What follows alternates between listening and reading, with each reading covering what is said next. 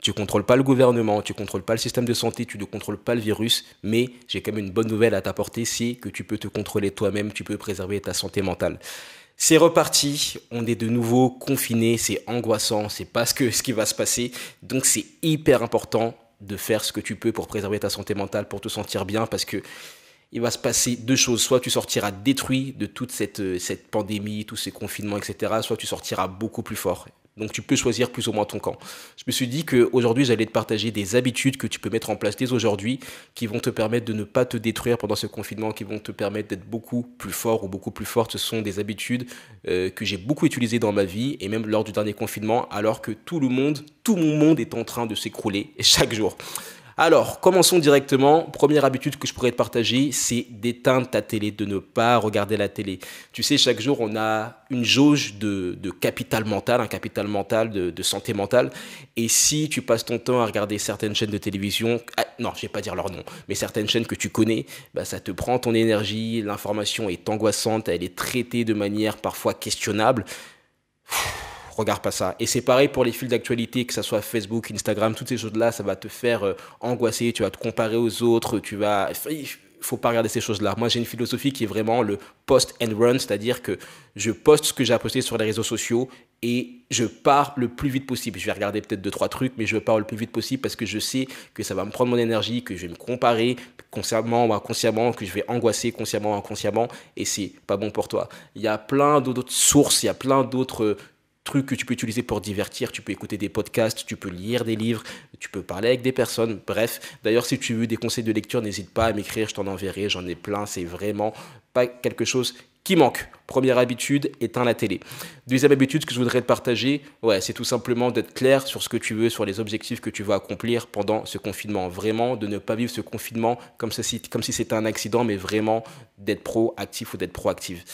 Par exemple, lors du dernier confinement, j'avais annoncé sur Instagram que je serais beaucoup plus fit, que je serais beaucoup plus développé spirituellement, que j'aurais de nouvelles chansons et que j'aurais plus de clients.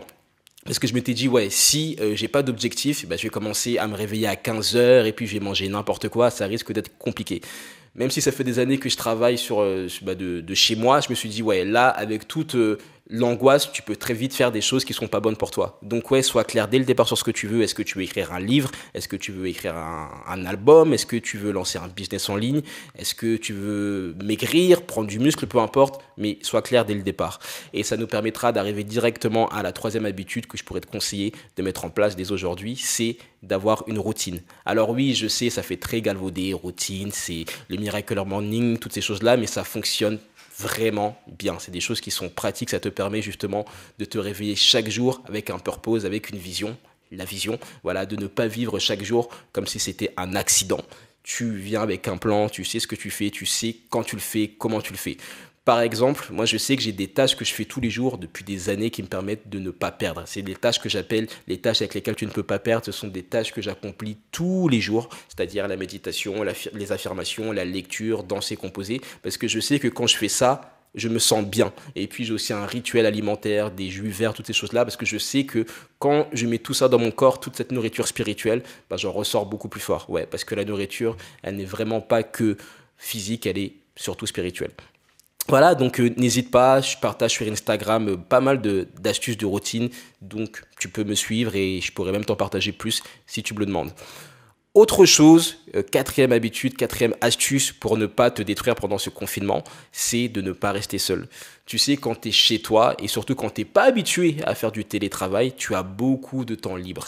Et quand tu as beaucoup de temps libre, il y a l'ennui qui vient et quand tu t'ennuies, à tes souhaits.